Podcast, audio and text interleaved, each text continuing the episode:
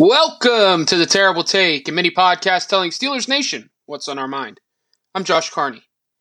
Well, safe to say Ben Roethlisberger finds himself back where he wants to be in his post-playing days, as the center of attention in the media landscape.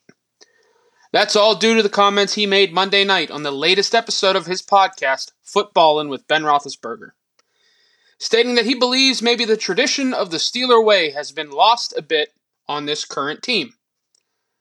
Roethlisberger's comments have led sports talk shows the last few days, such as the Pat McAfee Show, Undisputed with Skip Bayless, and even First Take with Stephen A. Smith on ESPN. It's even made its way into the locker room, leading to guys like running back Najee Harris and defensive lineman Cameron Heyward being asked about his comments by the media, putting the players who once played with him in a rather tough spot. Harris, to his credit, said he didn't know how to answer it, and that maybe Roethlisberger is right and that he's entitled to his opinion. Heyward, on the other hand, more established, knows Ben better, he disagreed with Roethlisberger's take. But there's one thing with all of this with Roethlisberger. There is no doubt about it. He is loving it. This is what he enjoys most about sharing his thoughts. Whether it was on his radio show during his playing days, or now during radio appearances in his post playing days, and on his podcast weekly. He wants to be remembered. He wants to be talked about. That's all fine and dandy. That's his prerogative.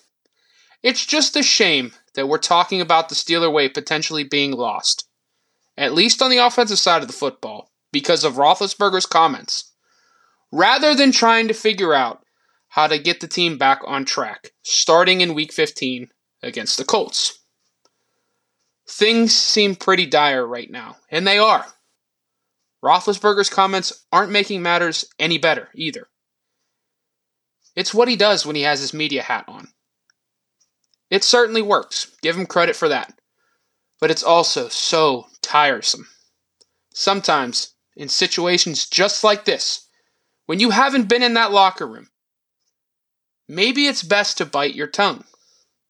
That goes for Ryan Clark and Ike Taylor, too, when it deals with questioning leadership on the current Steelers.